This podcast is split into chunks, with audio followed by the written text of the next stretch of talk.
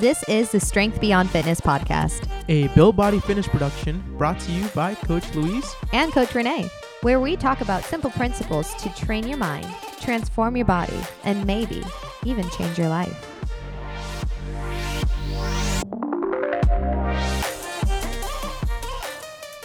With it being spooky season, it only seems fitting that we're going to be talking about the living dead.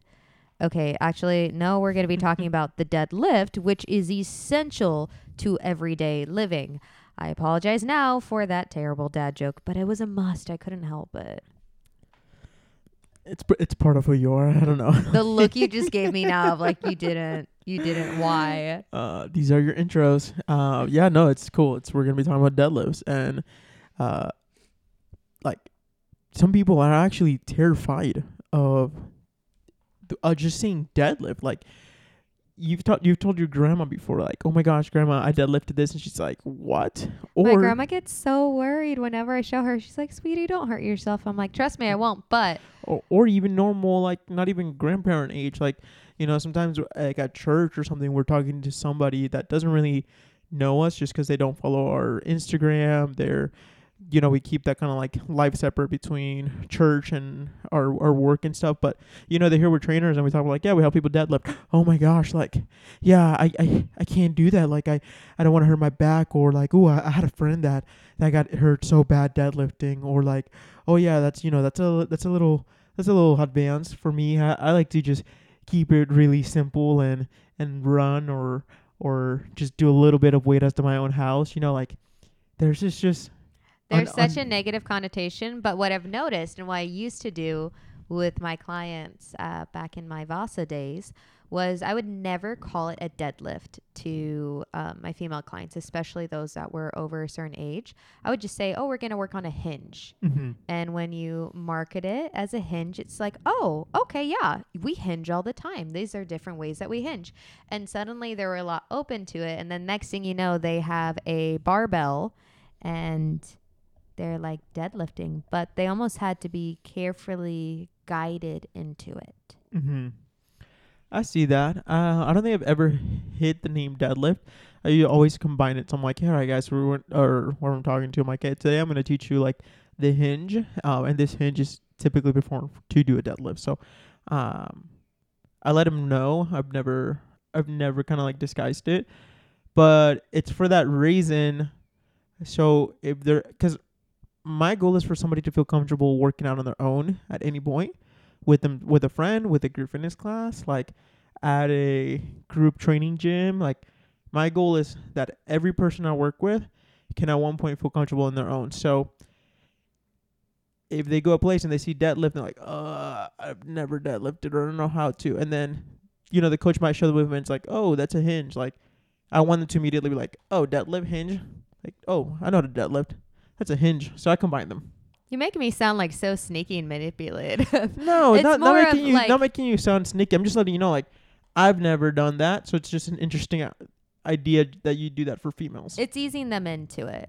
It's making it feel safe because, you know, when you think of a deadlift, you typically think of there's a big barbell with a ton of plates on it. And there's As you should. No, I'm just kidding. and there's very few people that all start them with the movement using a barbell. Yeah. Most of them it's as you know, you start them off just with a hip lift and see how they do with that simple hip lift, see where their stability is, have them bring their hands behind their heads, bring their hips back, like do a good morning. doing a good morning. Right. It's not like a heavy, heavy lift yet. It's how can you hinge your hips? Let's work on hinging your hips. Let's work on adding in weight little by little. Hmm. And I know you want to dive into the variations there are of a deadlift and there are of a hinge. But I think it's understanding that yes, this will lead to a stronger deadlift. But if you're so petrified of a name, giving that negative power to a name, you have to be kind of careful, I think, how you introduce some stuff. Kind of like I disagree, but that's what this conversation, like what this podcast about, is just being honest and giving our opinions. Like a a hinge, for example, like that's a completely different thing than a deadlift, though. So the mechanics of a deadlift involve a hinge, but like you just said, get putting your putting putting your hands behind your arms and doing a good Hands morning. behind your head. Sorry, putting your hands behind your arms. It is 10 o'clock, guys. Just kidding. Uh, putting your hands behind your head and hinging back for a good morning, that's not a deadlift. Putting a band around your hips and doing a like a hip a hinge pull a, a band that is on an anchor point you have your you're, you're you're standing inside the band and you're letting your hips go back and then pulling that's not a deadlift a Which is why I called it a hinge. no no But it's these movements that can help you build a stronger deadlift. Yes, correct. It's the mechanics that will help you understand it. Correct. Correct. And there's very few people that you're going to actually start them at a barbell unless maybe it was a group fitness class and they came to you and said, Yeah, I've done this before. Usually, if you're working with someone new, you don't instantly throw a barbell at them. right, right. If there's if it's an unexperienced person, I'm not gonna just throw a barbell at them. Uh, you know, we'll start with the mechanicals of it, and and really that's the the, the big thing that that we want to be able to share today is, you know, what the hell is a deadlift? Why is it important? How can you use it in your own personal workouts, in your everyday life? How are you currently already doing it, and how can you do it more efficiently? Exactly. And it, interestingly enough, like I've met people that have had, you know, terrible back pain and will re- refuse to do a deadlift, but then do other crazy movements that are actually worse for your back, but they're afraid they won't do the deadlift because in their mind that deadlift is what's causing more back pain. And then I've seen the vice versa where I'll also even put myself in that category where I've had a super jacked up back and I won't do other movements and I'll only do deadlift because they truly strengthen my back.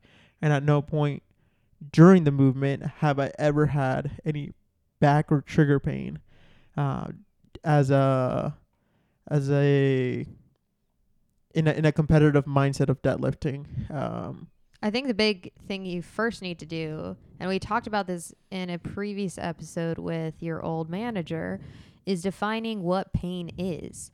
There are certain types of pain that are telling you, hey, you need to move more, and other types of pain that are saying, hey, you need to stop whatever you're doing.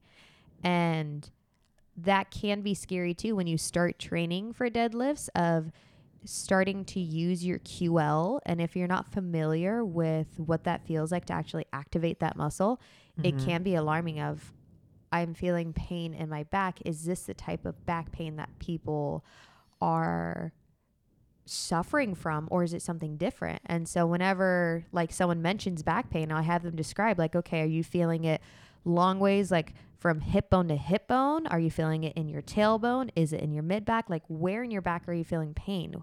What type of pain? Because there is going to be some sort of discomfort which is your muscles being used. So just like you would have discomfort in your quads or the muscle in front of your leg, um, between your knee and your hip, like you're gonna have some discomfort from the muscle being used in a squat. It's going to be similar. Of your QL is going to feel some things. It shouldn't feel like it's breaking, but it can be alarming if you're not used to using it. Yeah, I mean, so what's a QL for those that don't know? I'm gonna mispronounce it. Quadratus lumbarum. That's pretty close. I, I'm I'm pretty sure that's it. Um, and a lot of people have no idea what it is. Like I've pointed it out, and they just like, oh my gosh, I didn't know that that what muscle was there or what that was called. And it essentially is two muscle groups. They're symmetrical, so you have your right and your left, QL, and they they attach to the sacrum, and then you have your lumbar, so they attach to each vertebrae to your lumbar, and then you have hanging ribs. I believe you have two or three hanging ribs, and it connects to, I want to say the last two hanging ribs. So this QL is attached to ribs, vertebrae, sacrum, and your sacrum is basically your hip. And just like your bicep, whenever you do bicep curls or anything bicep and your bicep burns and it feels just like, oh my gosh, I can't do one more curl, the same thing can happen with the QL whenever you're using it. And and I'm not saying you're flexing and extending like a bicep, but even just holding it uh, a, stable and not really running your back, so it's kind of like a plank in a way.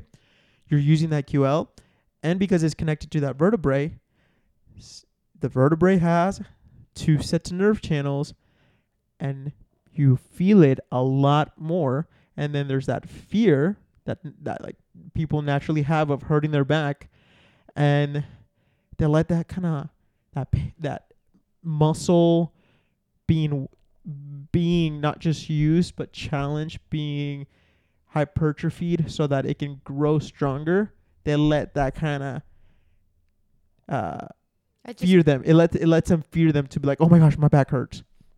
And not just during workout, even post workout.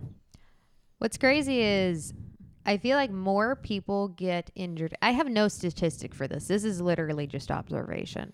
I feel like I've heard of more people getting hurt picking stuff up around the house, especially especially lawn work.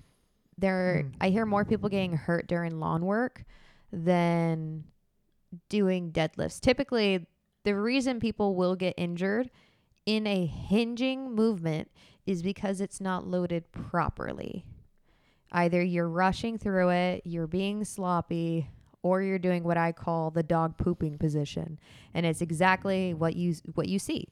Um, imagine a dog outside pooping. That rounding of the low back, the tucking in of the tail, the shoulders shrunk forward, where there's some people that firmly believe you can have that position and if you hold it the entire time it is safe and i personally don't agree with that i have big feelings on it i think you need to know how to properly load not just your core your glutes your hamstrings you need to know how to actually load it using your upper back muscles Mm-hmm. your lats.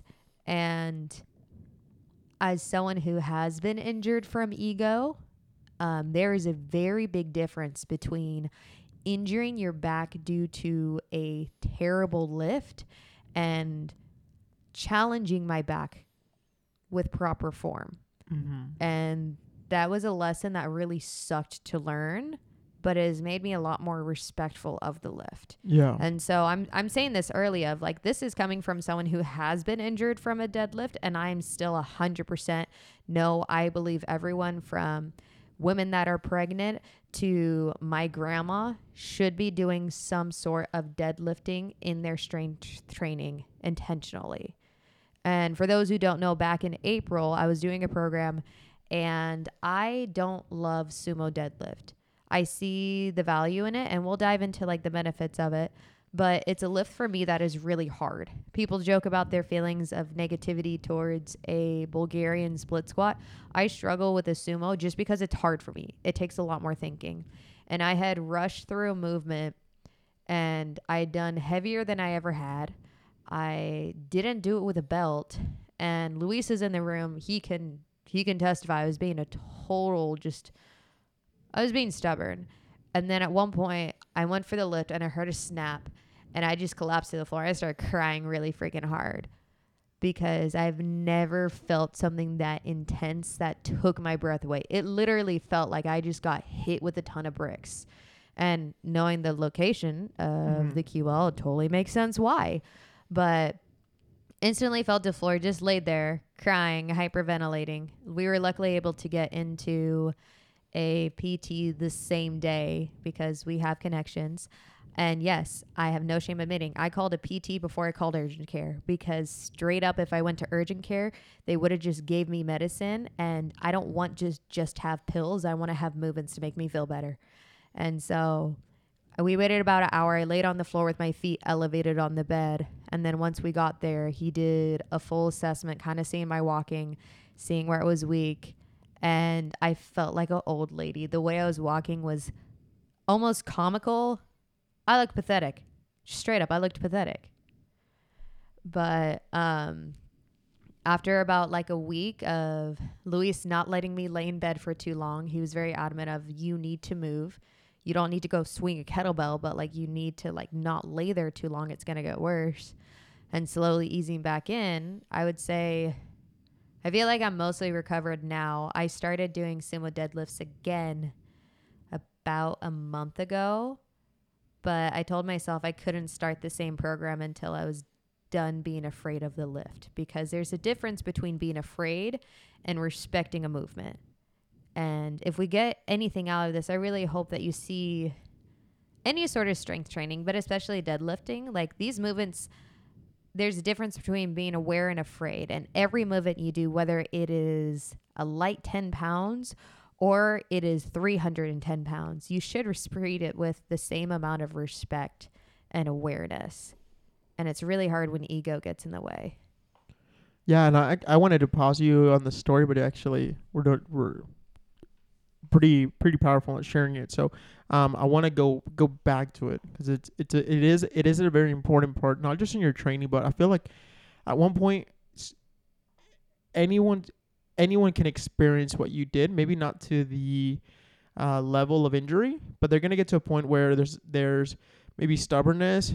Um, there might be just not quality movement throughout it, uh, or there might just be fear. So um, I, I I think it's very valid, and I want to jump back into it, but I want to kind of backtrack. That's And fair. yeah, no, I want to backtrack, and we've said a lot about the deadlift. We said a lot about like, you know, how my view on it, where it starts, the hinge, all that. But let's break the movement down. So I truly believe that, just like you said, your grandma, everyone, every single person needs to be able to get this movement down. And part of it is you're doing it in everyday life. It could be you're picking toys up off the floor. Dog poop example, you're picking up dog poop.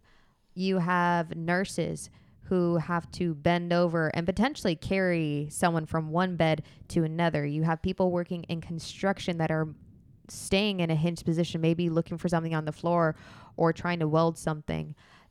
There's so many ways that you're using a hinge in everyday life that you might not even be aware of which leads to are you aware of your form during it are you Mhm. unintentionally hurting yourself in everyday life within a improperly loaded hinge position Yeah, and the the big reason I believe everybody needs to be able to do this movement because it teaches the mechanic, like we said earlier, of a hinge. But when you load this hinge from a bottom starting position, so the weight's on the floor, you get to build strength within the hips. The hips are probably one of the weakest areas in the in everyone's in everyone's body by is the word habitual habit I don't know if the word's habitual. Now I'm just trying to get too a little too smart, but habitual maybe it's the maybe it's the word I can't. I don't think bitual is a word i think that's what this is my some this is people my, are when they don't this is my my three second moment of saying English is not my first language. So if you've heard all the other episodes, you know I got one one moment in each uh in each episode to say that. But what I'm trying to say is we live in a society where like we sit a lot, we lay down a lot, we look for comfort. So yeah, there's like comfort in the sh- in the sole of your shoes, a comfortable couch. Uh, nowadays, you know, I did some car selling, and they're they're making sure like the seats are super comfortable and all that. So we naturally put our hips in a place of more rest than use. And we're very sedentary people Exactly. we're not meant to be sedentary Exactly. So because of that, there's a lot of hip fractures as you start getting older. There's a lot of low back pain, which is I, I did a study on this in, in college or a research paper, and it's like 98% of the population experiences a form of chronic, not just back pain, like oh um, oh my back pain hurt once. They experience chronic, ongoing ongoing back pain, uh, and it's all because we don't have strong hips, and our hips are are firing and are functioning through the power of our glutes, the biggest muscle in our body. And that's another thing. We see client after client after new client that they don't know how to activate their glutes. They have no strength in their glutes. So, learning how to hinge teaches you how to use and function through your glutes. There's three sections of your glutes or three muscle groups within your glutes. Strengthens your hips. You have hip flexors. You have your QL, which we just talked about. You have the psoas, which the psoas is pretty much the opposite of the QL. right? Instead of sitting back behind your ver- behind your in your in your vertebrae in your spine, it sits forward. It's it's in front of your of your spine. A funny way to remember your psoas is if you don't take time for your psoas, It's a pain in your ass. Mm-hmm. There you go. also, the three muscles of the glutes are the gluteus maximus, the gluteus medius, and the gluteus minimus. Easy peasy lemon squeezy. But there's a lot of stuff that goes into it. And there's some people that even consider glutes being part of the trunk, glutes being a part of the core. And Mhm. it's They- no, they are they are a part of core, the, the core. The- like when, yes, Yeah. yes. I forgot what I was going to say. Um, it is crazy how many people will do these movements that are marketed as core, pushed as glutes, but then they tell us like they don't actually feel anything in their glutes, or we see the infamous butt squeeze at the top of a movement. And there's there's a big difference. Like I'll tell people when you're rising up for a deadlift to, you know, pinch a penny or, you know, squeeze the quads. But there's a big difference between pinching a penny and squeezing your booty cheeks so tight that your hips start to hinge forward and you make this weird arching with your body. Yeah. And knowing how to actually work the certain muscles you're supposed to can take time. And it comes down to having that awareness of when you are doing a hinge, taking time to consider not just what you're lifting, but Mhm. where you're feeling it, where you should be feeling it right. of when you are doing a deadlift, how much of your hamstrings do you feel activated? And those are the muscles that are on the opposite side of your quads between or right underneath your butt cheek, but above your I'm going to call it a knee pit, In the back of your knee. the back of your knee. So those muscles, it's crazy how many people don't ever feel those being activated. mm-hmm. And they don't feel it activated, but most people feel the stretch. So it's pretty crazy because, uh, and I'm gonna go come back to what we're talking about, but a screening that we like to do is, and and we take this a lot from one of our base certifications, but if you can't touch your toes with your legs straight without bending your knees, you shouldn't do a deadlift from the floor. So Yes, if you are not currently driving right now, obviously, as my rules always go whenever doing these assessments, please do not be operating a motor vehicle. That is obvious, but we still have to say those things. It is a really great way to see where your mobility is, and you can even make a goal from it. So, say if you take a video from the side and from the front and seeing what is the distance, are you able to even touch your toes? Can you do a flat palm around the floor?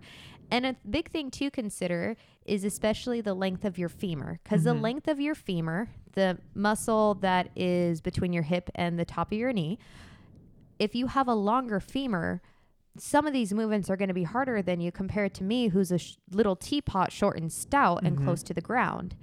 And some of it might be yes, mobility, but you also have to work a little bit harder to stretch a little bit farther. Yeah. And that to, and that's something that like it's when we start you off and we just see okay wow you can't even touch your toes. Well, I'm not going to start you off with a with with the deadlift that starts from the ground. We'll do other variations and we'll talk about that. But uh c- kind of going back to it the the deadlift just helps really structure your your body it, it, in so many good ways. So once your hips are, are are well strong, they have good range of motion. They're they're being basically um what's the word? They're being gre- you're greasing those those hips and making them Greasing the groove, you're keeping yeah, them from greasing getting the rusty. groove. Yeah, keeping them from getting rusty. You start to also develop some trunk stability, and you just mentioned the trunk. So some people f- see the glutes of the trunk. Um, some some might be- start it from the hips. I typically start the the trunk measurement from the hip to the shoulder, but it could be part of the, the, the it could be part of your glutes. It doesn't really matter. Just knowing like your midsection gets stronger. That midsection means anything from the shoulders down to your glute starts to become stronger and you start to become more aware on how to um, have neutral back, how to when your back truly starts to round or when it's overly arched. You build this awareness of like vertebrae by vertebrae control, which is so so hard if you've never been taught and and it's and you've never thought about it. Well, let's dive deeper into the idea of a trunk because when you say trunk, I think of a tree. And we're trying to strengthen a tree, especially a small growing one. You don't put stability t- sticks on the branches, you put it on the trunk itself. So that Mhm. way it's able to stand tall and able to eventually support itself. And if you take it into that measure of people will so focus so much on their branches, my branches have to be good, my branches have to be strong, my leaves have to look good. That's great if you have pretty leaves, but your leaves aren't going to stay pretty for long if the trunk doesn't have the nourishment, support, and stability needed. Mm-hmm. No, that's a that's an amazing example because you mentioned core earlier, and one big misconception is that when you hear core, you you you immediately immediately immediately go into abs, and it's like six pack obliques, and although those are part of your core, any muscle that connects to your spine in one way or the other is considered a core. Because their their purpose, their core purpose, is to protect that spine, which has two your biggest two nerves. All right, we only have two nerves, two nervous systems. So it has your two nervous systems in that spine, and it protects it. So technically, neck, shoulders, traps, rhomboid, lats, QL, your your rib cage, uh, well, your rib ca- the muscles around your rib cage. So you have your um your serratus, your serratus, which is like pretty much a little bit under your armpit That we can go on and on. Your glutes, going back to those, all those connect together to protect the spine, and that's ultimately your core. And that's when uh, it's if someone ever watches like a strongman competition, and these guys are so huge and picking up so much weight that they don't have a six pack because the last thing they care about is having a visible six pack. They care about having an super strong core. There's some. It's crazy looking how much difference there is between what the bellies look like in different sports, like the strongman belly versus a CrossFit belly versus a bodybuilder belly. Like each of them have a strong core in a different way, and it's just crazy to see how different it is. And I guarantee you, if And we the talk, calisthenic belly as well is so Calisthenic belly. different. I guarantee you, if we talk to each one of those groups, they would consider different core muscles. And it's hard because there's so many things of you could consider your pelvic floor and your diaphragm as part of it. Most people consider the main four to be the rectus abdominis, the obliques, transverse abdominis, and the erector spinae. But it's there's so many other working components that go into it and there's so many different ways to strengthen it, but long story short, if your core is weak, it will affect the rest of your body. Mm-hmm. And one simple way that kind of surprised me and caught me off guard, and I didn't really learn this until I started better studying uh, postpartum health, was a really common thing, common, not normal, common, is when there's a weakness in the core, you'll notice someone go for, say, like a hollow hold or even like a crunched position, and their belly would do this crazy pyramid, also The known as coning. coning Mm-hmm. and basically it's like one side of the core is trying really hard to work and the other side isn't being activated properly and it's putting a lot of extra stress. So like your body will communicate with you when it isn't getting activated need or the activation it needs but it's also going to overcompensate of like okay i got this i could do this and then it ends up hurting you.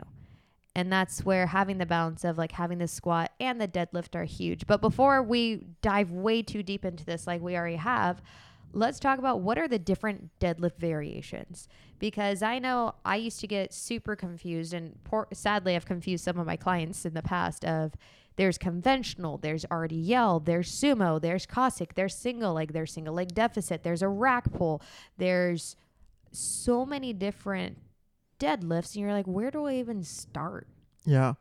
My ADHD brain wants to go back to like the coning super quickly. And the way you the way you like explained it was so awesome and it reminded me of and I think everybody's going to be able to visualize this cuz everybody went to school and saw this but like tectonic plates. So tectonic plates can shift, they can spread apart and they can like pretty much uh, stack upon one one another. That's when like mountains form, and then when they spread apart is when valleys form, or canyons. W- women, when when they get pregnant, they experience the spreading apart of the core, which is the oh my gosh, what's that called? Uh, diastasis recti exactly, the diastasis recti. abdominal separation also known as dr Yeah. And you know, men don't really experience that, but men can experience as well coning. I have a client that's had some coning.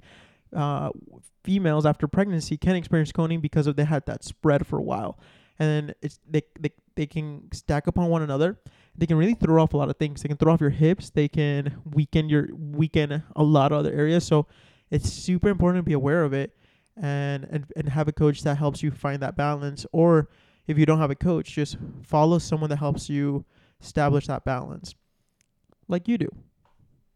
I'm pretty great. I'm just gonna throw that out there. I've had two kids. I have a lifetime of knowledge, but um, no, it's it's huge and it's it is pretty common. I've even seen it with people in their 20s that haven't had any pregnancies prior to. It's just almost like you're trying to force a movement too fast that your body isn't yet ready for. And even though it doesn't hurt, it's definitely not benefiting your body. Yeah. And there's different ways that you can check for the separation of usually they base it off your fingers whether it's like one finger i had a client where it used to be like four fingers and we got it down to two which was phenomenal but took almost two years of training and her being very intentional not just what we did in session but what they did outside of session as well but your body's always trying to communicate with you Exactly. And as you as your body starts communicating with you, just like you said, there's different variations of deadlift and these different variations of deadlifts are gonna are gonna tell you things and you wanna do them for specific reasons of like one, maybe training an imbalance, two, training a area of um, limited mobility. Uh, three, maybe you're just training for your own personal competition or an actual competition. And there's there's more of like the powerlifting mentality of deadlift. There's the functional um, outlook of deadlift. You might have a little bit of no, no, no. You might. You actually there is the ba- the the bodybuilding um, look on deadlift, which body in, in bodybuilding it's mostly used as like they usually just use the RDL or the Romanian deadlift to really target that hamstring so that when they're on stage you can just see a quality hamstring. But you don't really see bodybuilding focusing on a deadlift uh, in a functional aspect or even in a powerlifting aspect. So, uh, so many variations. And which one? Which one should, you try? Which one should you do? Which one is the your starter? I feel like most people we start them with a kettlebell RDL, which is your feet are about shoulder hip width apart. You have the kettlebell right in between your feet. Shoulders go back and you lift from there. Um, that's the most common. There are some people, depending on their strength, we might set them up with a trap bar, which that's going to be, it's the one that's shaped like a hexagon. And the nice thing is your center of balance. So sometimes with a deadlift, you feel that shift of weight because you're kind of pushed forward and you have to put a lot more weight in your heels. The nice thing with a hex bar is it's kind of right in the middle of your body. And you can also copy the same feel almost with a farmer carry style of a kettlebell deadlift. It won't feel the same Which is a kettlebell on each hand or a dumbbell. kettlebell or dumbbell. I like the kettlebell. Well, I am shorter just so I can. I typically am able to touch the The- floor. I have a greater range. Mm-hmm. Um, but yes, you can do it with a dumbbell. And then if you aren't able to go full range without putting too much pressure on your low back, you can do what's called a deficit. Or sorry, not a deficit. You can do it to a certain shortened range where mm-hmm. you have like a pad or even plates where you just go to that certain range and then you stand back up. But if this idea is like, I don't think this is for me, some of the strongest deadlifting people I've met, like in actual real life, not like on a TV show competition, in real life are grandmas. Yeah. Grandmas who deadlift. I love this group of humans. I just think they're wonderful and phenomenal because there's just something so like they're baddies. They're baddies to the core. And there's a different mindset of I want to be able to play with my grandkids. And it's crazy. One of our absolute favorites, she has my heart, Dixie. She changed my mind when it came to deadlifts of when I became a trainer at that location with her. I still was a little bit unsure. I liked a deadlift, but I didn't know how much I could push people with it. And then when I saw her doing way past her weight and feeling so confident with it, I just looked at her and I was like, I'm going to be like you. You are who I'm aspiring to be when I'm older. And Well, tell tell everybody how old Dixie in, in not like I her exact age, but in what age category she's in. she was, how old was she at that time? So at that time, she was in her late seventies. Okay. Yeah, she's in her late seventies. She might be now like either just hit recently hit eighty, but she she was above seventy five for sure. You know, she had she had kids that were ground up. She had grandchildren. I think she had Her- kids her- that were our age. Yeah, yeah, exactly. Yeah, kids are about our eight, no older, older because she had grandkids too, um, and her her and her husband just phenomenal people, and they love deadlift, and they they stood by how amazing it made their body feel, and we you know we got to we get we actually bought our GHD from her, from her and her husband, and one of the saddest thing was when she told us she wasn't able to deadlift anymore because of her arthritis She had osteoarthritis. osteoarthritis. And she was having like uh um her locking her hands. So like she couldn't really hold on to a bar so her favorite thing was deadlifting heavy like she loved deadlifting heavy and we're we're talking about like her body weight and more i i i believe it on a hex bar i think she was in the 200 pounds She, like I said, it she was, was cool amazing. it was it was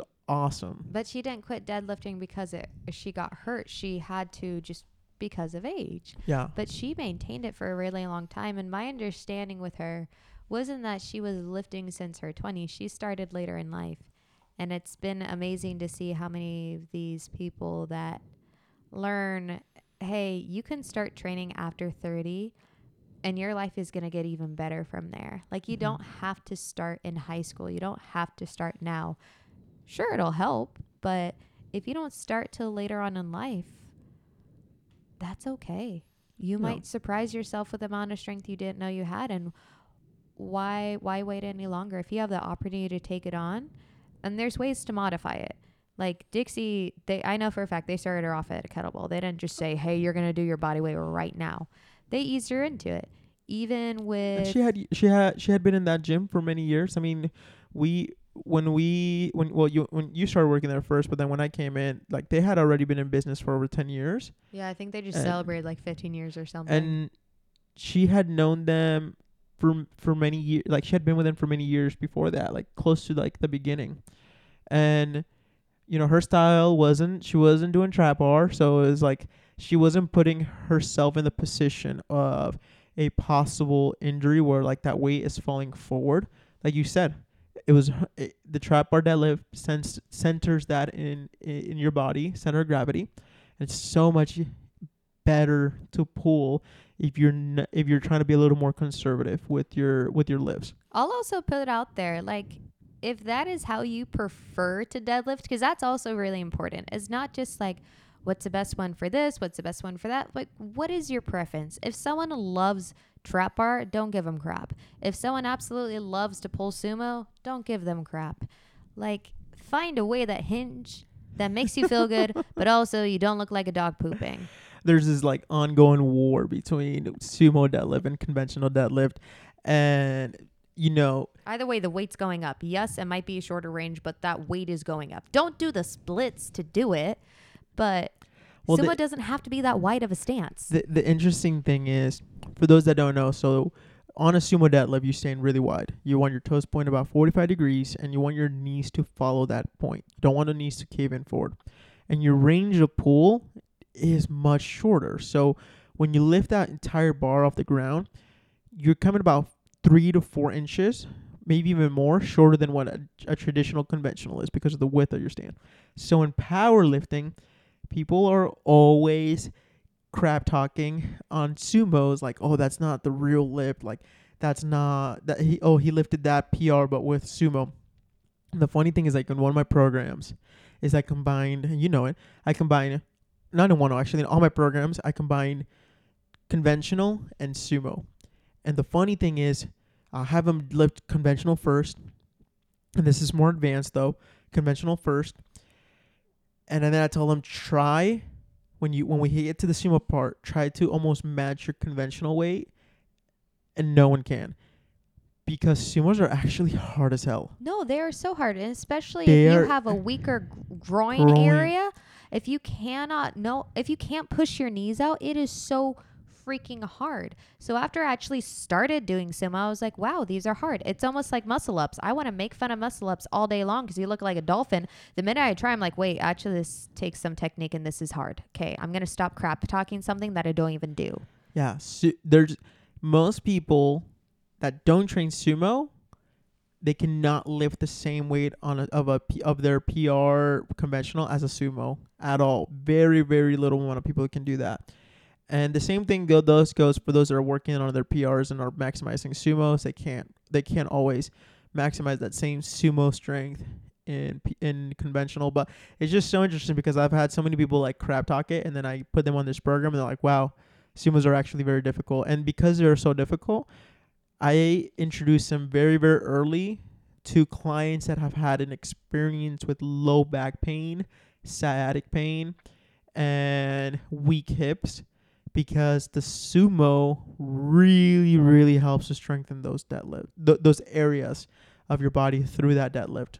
But once more, they need respect because if you move like crap, you're gonna feel like crap. Yeah. Put that on a sticker.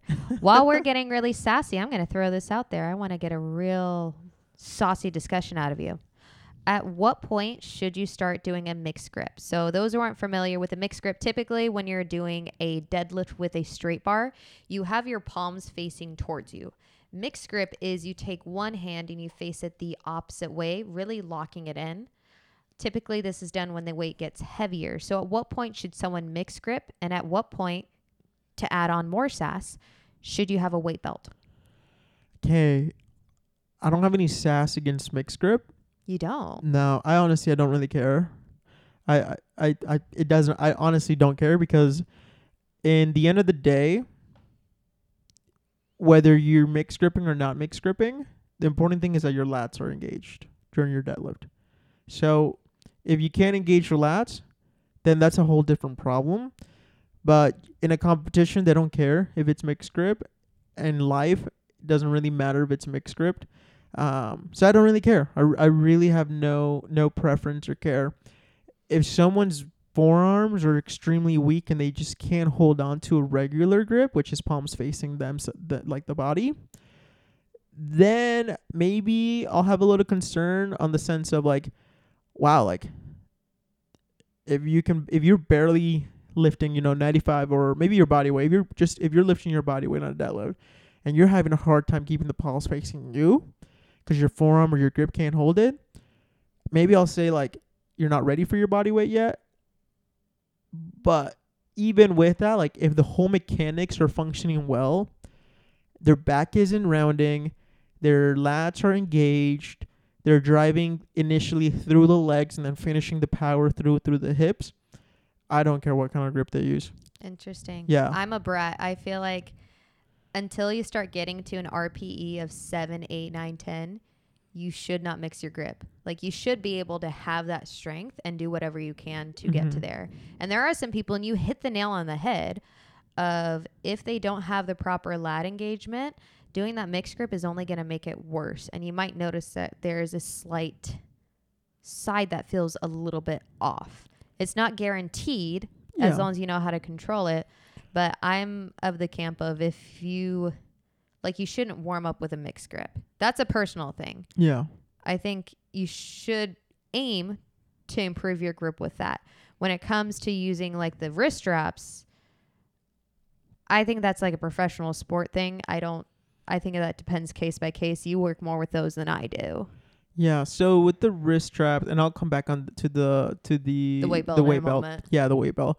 With the wrist straps, I believe they also they do have their time and place. So for example, if I'm training with the purpose of uh of, I'm training myself or a client with the purpose of really hitting an RDL Romanian deadlift, which is more dominant in the hamstrings and the glutes by keeping your hips higher up. The weight isn't a ton and you're working for more volume. I don't want the forearms to compromise the hypertrophy or the stimulation that the hamstring glutes can get. So I don't want someone to like be like I can't make it to 20 reps or whatever because their grip is given out. So t- I'm totally down for using a strap for that because my my goal there is not really my my goal there is not the grip. It's really the isolation of that muscle group. That's fair. I like I said, I don't have any it- strong feelings, so yeah. I don't use it as much. Yeah. If we're talking like PR, and you just want to hit this PR, I'm like, uh, about the wrist straps. Like, mm, you should be you, if if you care so much about this weight and you want to lift it off the ground, you should be strong enough to do it without a wrist strap, at least for one rep. If you if you're wanting to now do this PR weight maybe for two three reps, okay, let's use the wrist strap. But yeah, I I try not to really push the wrist straps at all. Now let's go back to belt. Which Belt. Before we get to that, Yeah. I'm just I'm building up the suspension for the belt. I think the hard thing when it comes to any of these, you know, prime movements is how many bells and whistles can you add on? Of how many accessories do I need to execute them? Mm-hmm. And I'm gonna throw out there first of I agree there's a time and a place in a belt. There's a time and a place for wrist straps. But if you feel like you cannot lift unless you buy any of these things or you have to buy these things tomorrow, they're not a need. They're not an absolute need. They're a nice thing to have. They are a luxury. I'm going to call them that. They are a luxury to have. They can help you get to the next level, but they shouldn't be the only reason why you do obtain the next level. Yeah. But diving into the weight belt because there's even some discussion on how like how it should fit, where it should be, if it should be higher, if it should be lower. Explain the weight belt to someone who doesn't know because they might just be picturing a certain really scary principal Trunchbull from Matilda. yeah, that's true. I, I see that. Um, okay, so weight belt. First of all, um, weight belt is not meant at all to protect your back. So many many people believe the weight the the belt is to protect your back. You also see a lot of professions like movers or warehouse fact warehouse workers that tend to lift heavy. They have some form of a belt, not so much of a weightlifting belt, but a back belt those are two completely different things. So many people tie in like, oh, I'm wrapping this around my my waist so my back is safe from this lift, and that is the that is not the purpose at all of a weight belt. So, what is the purpose of a weight belt? We use the weight belt so that our gut doesn't blow out of our stomach. You know, we're gonna get kind of Sounds like some final destination. exactly. we're, we're we're gonna get some some halloween gush out of this. No i'm just kidding. Uh but ultimately true. That we we use the weight belt to be able to properly create enough diaphragmatic pressure where we're not creating any harm in our abdominal area for potential herniation okay not disc herniation we're talking about a- hernia when a part of your intestine squeezes out of your gut. Because once again, those muscles kind of shift, they kind of have wiggle room, just like the tectonic plates that I visualized earlier, and a little bit of your of your um, intestine will come out, and you have a little ball, and that's that's that's that's a hernia. So we use the weight belt to a point where we are creating so much pressure we need something to like stabilize that pressure and push back against it. And that's when a weight belt comes in. And to be honest, the human body properly trained with with patience and consistency should be strong enough for the majority of the PRs like that anyone's gonna phase if they're not competing at a high, high, high level of competition. So that means 300 pounds, 400 pounds, about 415 to me, a male at 200 pounds should be strong enough to sustain that weight without a belt if you need a belt for that kind of weight, you have not been training long enough. You have not been training consistent enough.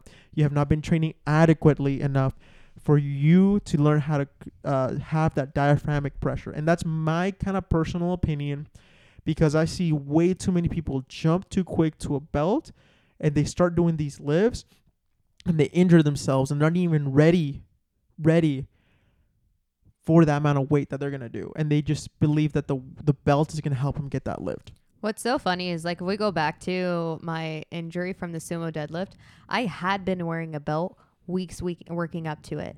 And when I loaded that lift, which one was way heavier than I had done, two, I had not had a belt.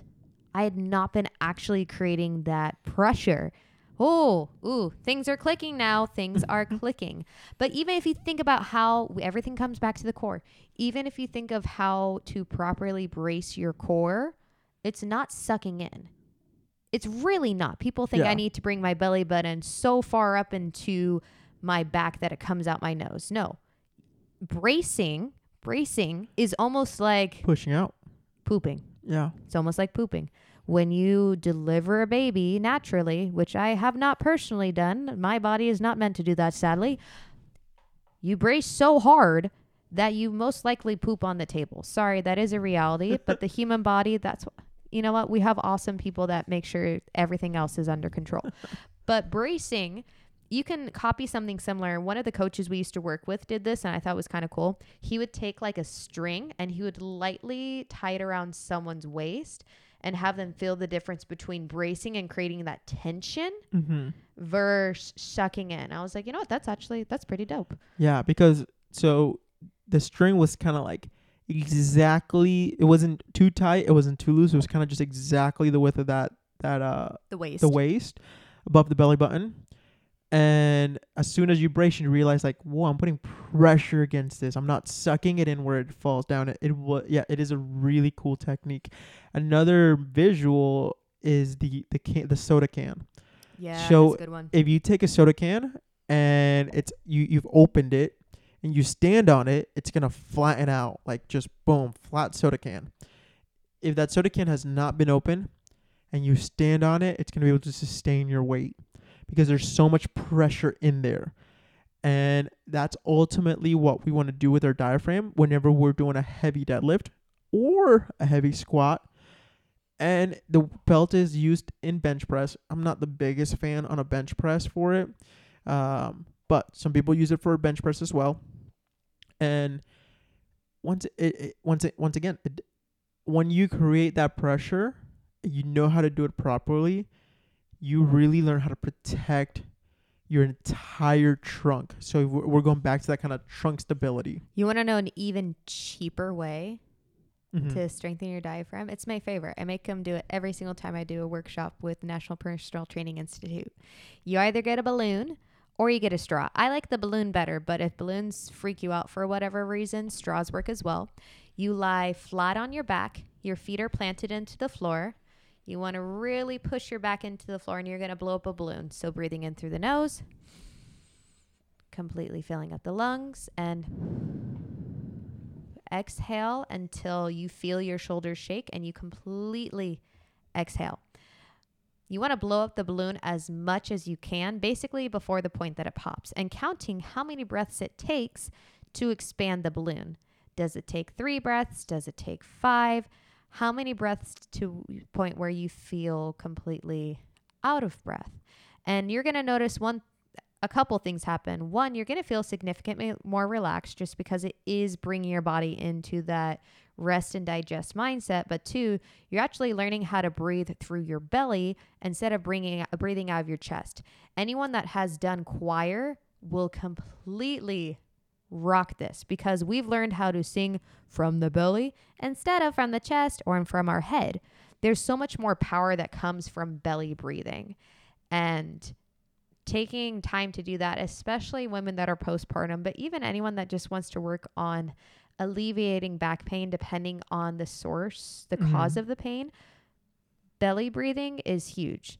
Another version that I've seen is you take something lighter. It could be a pillow or it could be like one of those five pound like pancake discs. Um, they're like a weighted disc almost. Oh yeah, I know what you're talking about. Yeah. Um, they used to sell them through Spartan, and you put it on your belly and you watch your belly rise and fall. you could do a book. Like a So, te- you could do like a textbook. textbook is awesome. yep. Um, something that just doesn't move a ton. So maybe don't have like your your child or your dog that's gonna go crazy pants. Yeah. But you same thing. You lay flat on your back. You let it rest on your belly. And the goal is to try to breathe from their belly, let that rise and fall instead of your chest or your shoulders. Because you'd be surprised how many people kind of breathe through their shoulders Mhm. and it's really shallow. Just are you tired of my breathing yet? If you have that weird breathing thing, this is going to be a real rough time for you, but I'm done breathing into the mic. But taking time to just be intentional, whether it's with the balloon, with the book, you don't necessarily need the belt just yet. I'm of the Yeah. camp of the belt should be earned, and I typically try not to use it unless I'm doing three reps or lower at an RPE of nine. But Yeah. that's the standard that you set for me of you shouldn't have to rely on the belt. Yeah, and I kind of have my own standard for my, for my clients. So, uh, I was actually talking to one of my clients uh, this week about it, and he was asking me, "Oh, should I wear the belt now? Should I wear the belt now?" And I told him, "I was like, you know, I I truly believe you should be able to do double your body weight without a belt. Like, we sh- our bodies are, capable of becoming that strong, and you shouldn't rely on the belt because the belt will help will help with strength. It will help with focusing your strength." So that's why some people will put a belt on and they can lift like 20 to 60 pounds more because it helps. It does help focusing on the strength because there's so much mental. Like when you're trying to brace the core and tighten the lats and have the glutes engaged and drive through the so many ground. things that go And- through your brain. And, and yes, it does help. It does help. There's a difference from a competitive level and an everyday person that just wants sustainable and attainable health.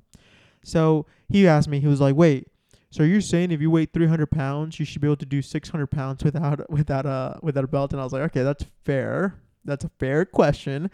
Um, it's like no, gravity's still gravity. So just because you weigh 300 pounds doesn't mean that you're automatically 600 pounds isn't gonna feel like anything. So I told him, on average, most most most people are, are like are between 150 and 100 and 270. You fall fall within that range. I truly believe that you should work up to be strong enough to do that deadlift at a single rep, uh, double your body weight with no belt. Totally doable. If you injure yourself or hurt yourself, is because during your during your process, you weren't patient enough. You rushed it. You didn't do other fundamental movements that will help you. So I'm from the mindset of more functional uh, powerlifting. So I adding like carries. I add in suitcases to my to my to my to my clients. Um, Suitcase carry for those who are unaware, it's just a one-sided farmer carry. So you have just one hold, but you still keep the shoulders parallel to the floor. Exactly. Uh, I do a lot of hy- reverse hyper work. I do um, a lot of hollow holds, and just I add in a lot of things that are gonna help prepare that trunk stability. So, um, no, yeah, and I think even for females, I truly believe the same thing. Like, I believe that a female should be capable of lifting her bo- her double her body weight without a belt We're working on and it. and like female and male strength have a different uh like uh standard so uh in powerlifting typically there's different standards but one thing that i use throughout throughout every single person that i train is body weight percentage so when i'm working a i'm introducing a deadlift sometimes I tell them okay hey this is the first time we're doing a kettlebell deadlift i want you to recognize that this is a quarter of your body weight so you know what it feels like. And then eventually i'm like i grab i i move those kettlebells to half of their body weight. For a male that's 200 pounds I don't have a 100 pound kettlebell so i don't move to a 100 pound kettlebell.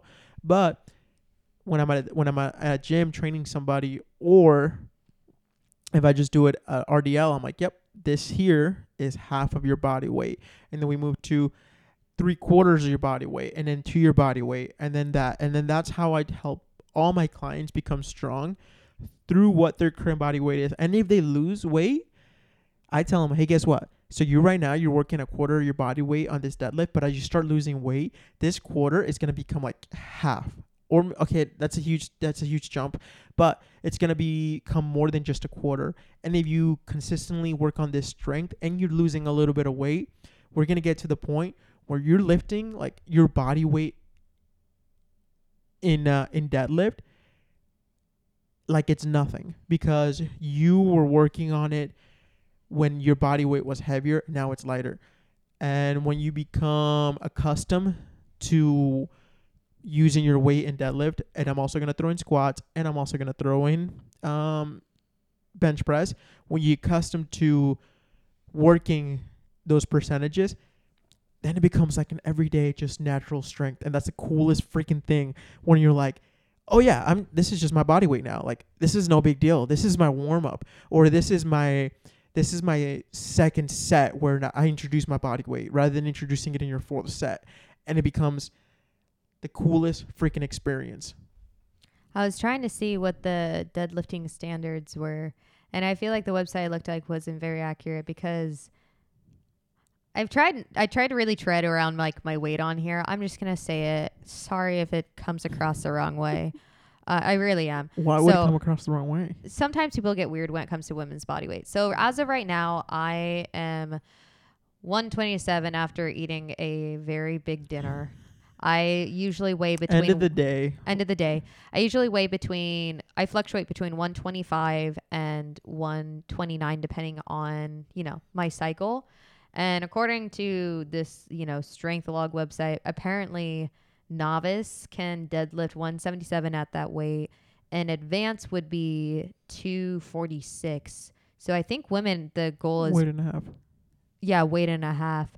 But when I looked at like the competitions back when I was, you know, deep into wanting to compete, the people in my weight class shoot like well over 200, closer to 300. So even though like I would be considered advanced for my weight class, the current competition, I'd have to be way leveled up. But just considering what my weight is and the amount I'm able to pull, so right now, like I'd say my safe zone for conventional deadlift without a belt is about 210.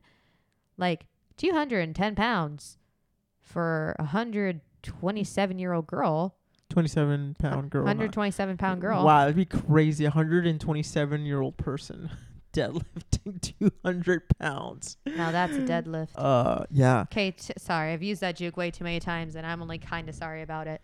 But that even brings into consideration what weight to even start with. And that's why I Mhm. love that the fact that you brought up basing it off of your body weight.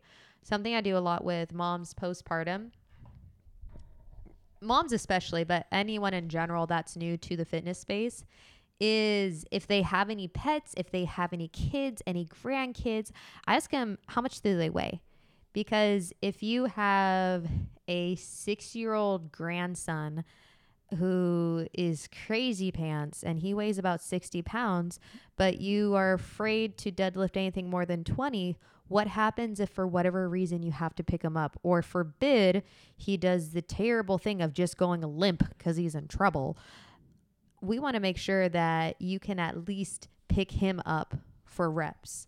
If the example I gave earlier, if you work in a hospital, forbid for whatever reason you have to pick someone up off of the floor, are you able to carry them in case of an emergency? So knowing what someone's everyday life is like will reveal how much they should be hopefully able to carry within a safe way. But if you're an everyday person where, you know, your job is sitting at a desk, basing it off of percentage of your body weight is a really great way to start. I've noticed you start a lot of people typically at like a fourth of their body weight and then going to half depending on what the lift is. Yeah. But then also that ties into okay. Farmer- sorry. No, sorry. Uh, farmer carries are like a standard, a quarter, quarter, and uh, my that's my standard. The distance kind of changes or the time, but like whenever I have a new client, it's it's hey, what do you where you weigh again? Okay, let me find out what a quarter of your body weight is. This is what we're doing for farmer carry and or suitcase carry, and then we're moving on from there. And the thing is like, it's you against you. Now, it's not that like I'm giving them a weight and they're like, "Oh my gosh, my freaking trainer just gave me a heavy weight because he hates me." Like, no, no, this was this is you against you. And if you're not happy with two things, uh, this is where like my super kind of asshole side of coaching comes out is if you don't like it, then there's two things that need to happen. You either need to get stronger or you need to lose weight. And it's not that I want to call you overweight or anything, but if you cannot hold a quarter of your body weight on a, on a, on a carry with stability in your body and you think that's heavy, well, newsflash, you're weak or you weigh too much. And that sounds so harsh, but it's a standard where that is actually me being very, very nice on a certain amount of weight because I weigh 200 pounds. So half is 100 pounds, a quarter is 50 pounds.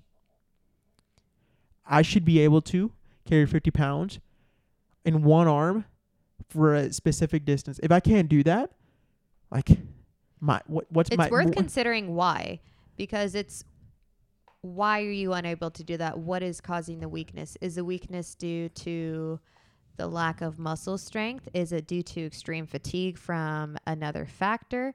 If you are working towards a goal and you're really struggling with keeping it up, like is your testosterone low?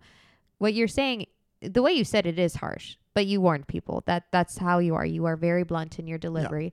But if you are struggling to work towards that goal, it's worth considering why.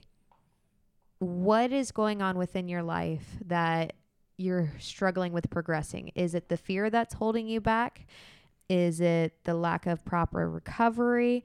It there's a big difference between I just don't want to do it and I'm physically incapable. If you're Mhm. physically incapable, then make sure there's nothing underlying that's truly affecting it. If you just don't want to do it, take ownership of that. It's okay. I literally said multiple times, I don't want to do sumo deadlift, but I know that is beneficial for me, so it's something I'm going to keep working on. When it comes to that sumo deadlift, especially postpartum, adduction or you know any of the muscles in the groin area has been significantly weaker. Deadlifts were the hardest thing to get back postpartum and it's one that I've had to be more intentional with with anything. Whereas I know there's some people, especially those that have longer femurs, longer legs, you know, those glorious Amazonian people that can actually reach cups from the top shelf, where sumo feels more comfortable just because it does alleviate that back pain. They're not Mhm. forced into a range they're not used to. Other people, they love the feeling of RDL with that closer stance because you really feel that stretch, that strengthening of the hamstring. But then, like you said earlier, with RDLs, they're better for volume. You can't really, you hit a point where heavy is just too heavy with RDL, and you need to shift to that conventional where there's a little bit more quads involved. You sit a Mhm. little bit deeper into it, which, if you've been doing RDLs for super long, switching to conventional will feel really weird and it feels like you're squatting. Like it's a whole mind fluff. So an idea, if you want to visualize it, is in a, during an RDL, you just have a small bend on the knees, and your hips do not change height. So if you were to stand against a wall and you're hinging, your hips maintain the same height against that wall the whole time. During a conventional, there's a slight more bend on the knees. We don't want to bend the knees too much though, but we drop the hips down. So your hips go down like four, five inches, maybe even like a whole foot. Just depends on your height. And when you lift that deadlift, you are driving through initially your legs. So that gives you a lot more strength to load up more weight and see these freaking amazing people pick up double, double and a half their body weight in these competitions. But in everyday life, like you're able to just pick up your body weight, maybe a body weight and a half, maybe even if you want to stretch it to double. But there are so many benefits to every form of deadlift. A too long didn't read. Simple. RDL, your legs are closer. You start from the top. Conventional, legs are slightly farther, but not crazy far apart. You sit a little bit deeper into it. Sumo, you have a slightly wider stance, but you're not doing a split against the floor. It is a shorter range of motion, but it is way more work for adduction, adduction, abduction, adduction Both, basically, honestly. for the inner and outer part of your thighs. That does even tie into single leg movements, which I am a bit a big advocate that we need to take time for unilateral weight. Mhm. And if you've been following me, I've been obsessed over single leg deadlifts because the stronger you can be in each leg individually, you'll be even stronger together. And you also minimize the risk of overcompensation in one leg versus another because the last thing you want is to have one leg be super strong, one leg not be, and then your poor hips hate you Mhm. but simple unilateral deadlifts, my absolute favorite is what's called a wall supported RDL. The way you set up for it is you're about a couple of steps away from the wall and you put your flat foot against it.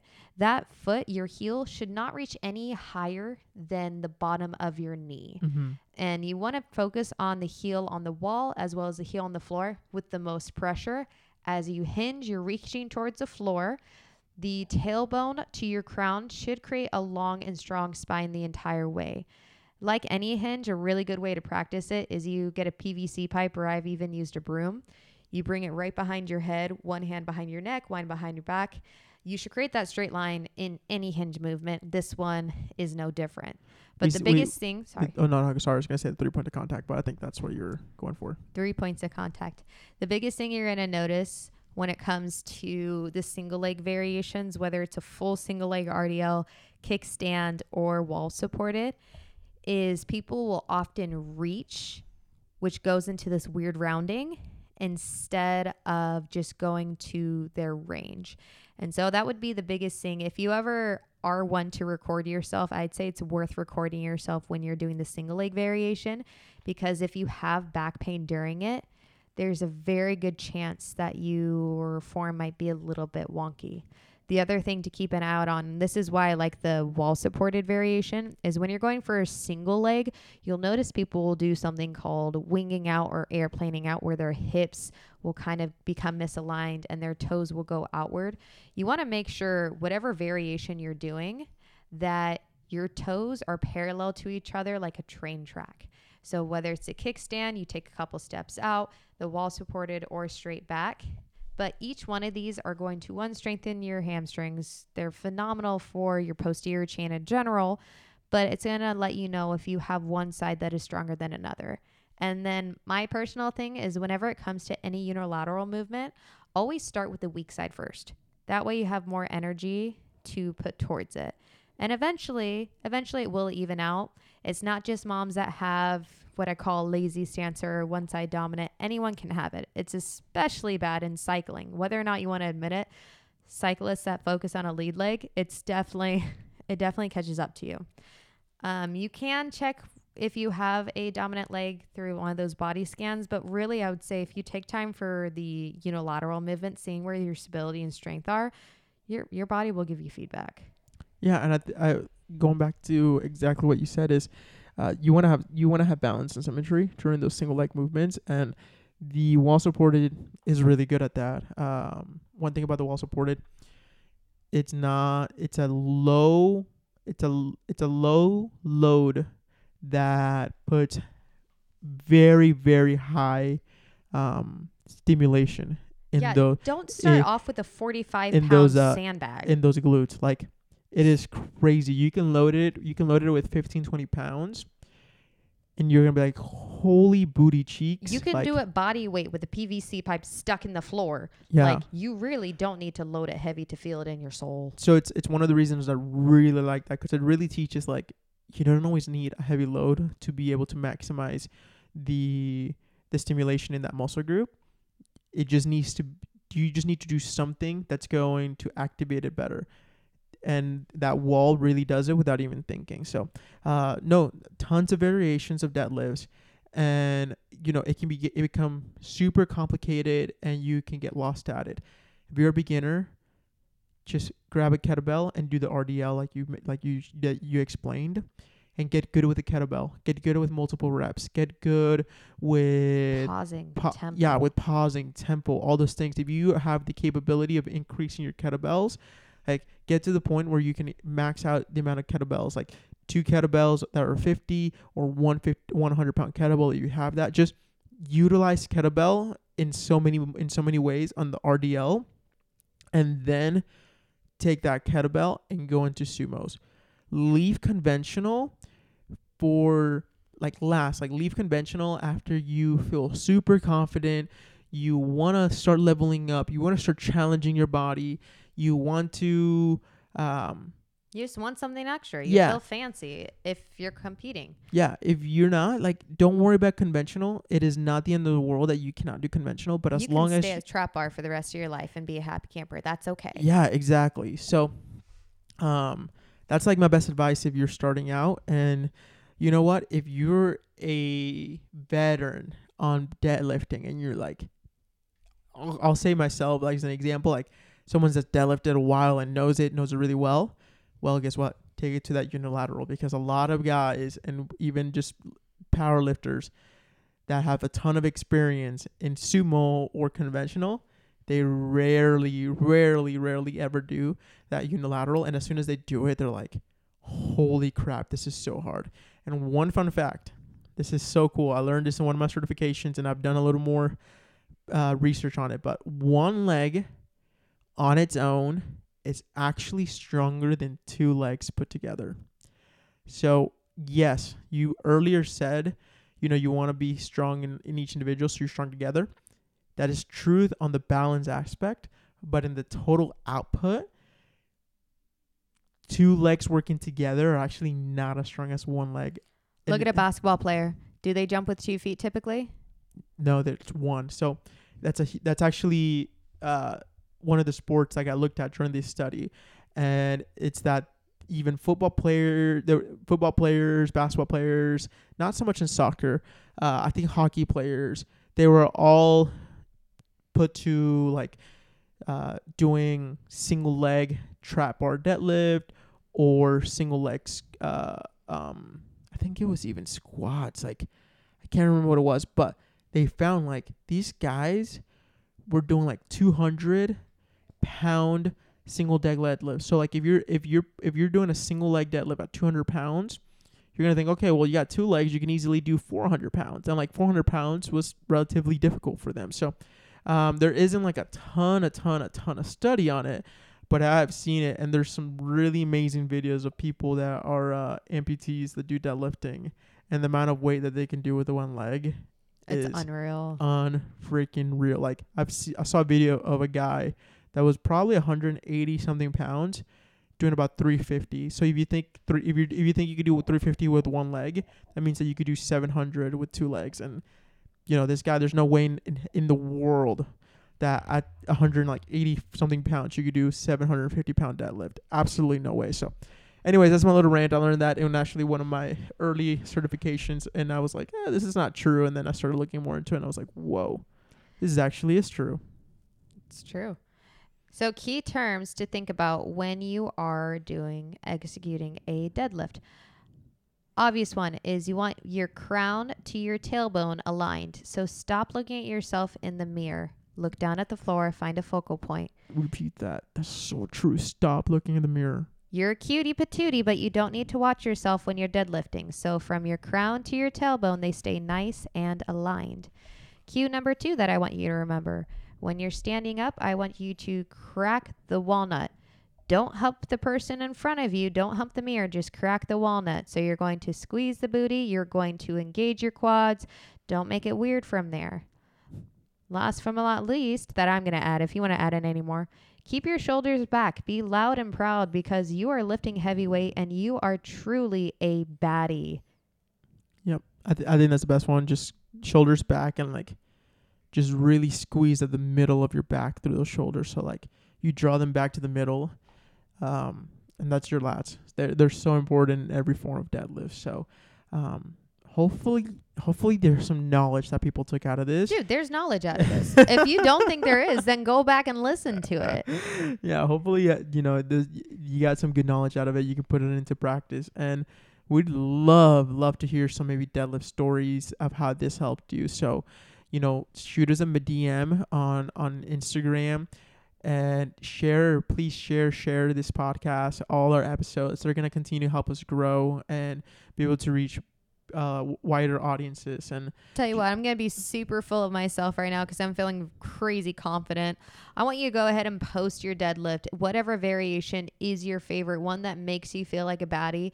Include this podcast link in the bio. Yeah. Tag us Share it, tag us. Let's see your deadlift. Yeah. Don't look like a dog pooping when you do it though. add Coach Renee Ayako. You have add the Garage Gym Coach, or you could do add Build Body Fitness.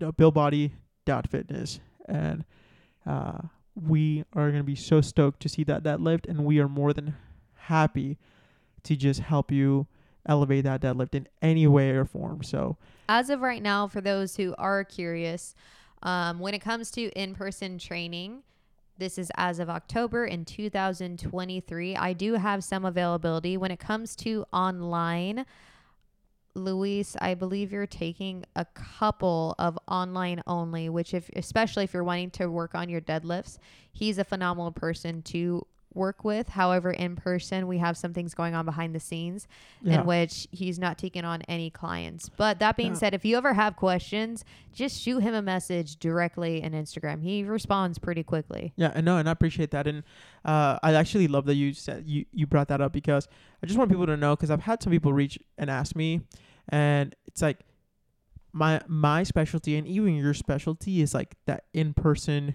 awareness and that we can help you in your movement. Um, so we do online training, but if you really want to get like the best out of it, if you really want to have like our experience, like in person, we have done virtual. We do have some virtual clients, but the virtual experience can be hard if you've also never had a coach before. So all our virtual clients have worked with us in person at one point. So if there's any way like that you can get here and that you're I mean that you're here in Arizona in Gilbert and you want to get with us, like message us. We could do a day session to break a bunch of things down. You can jump in Renee's availability uh, because she has um, uh, some more availability than I do.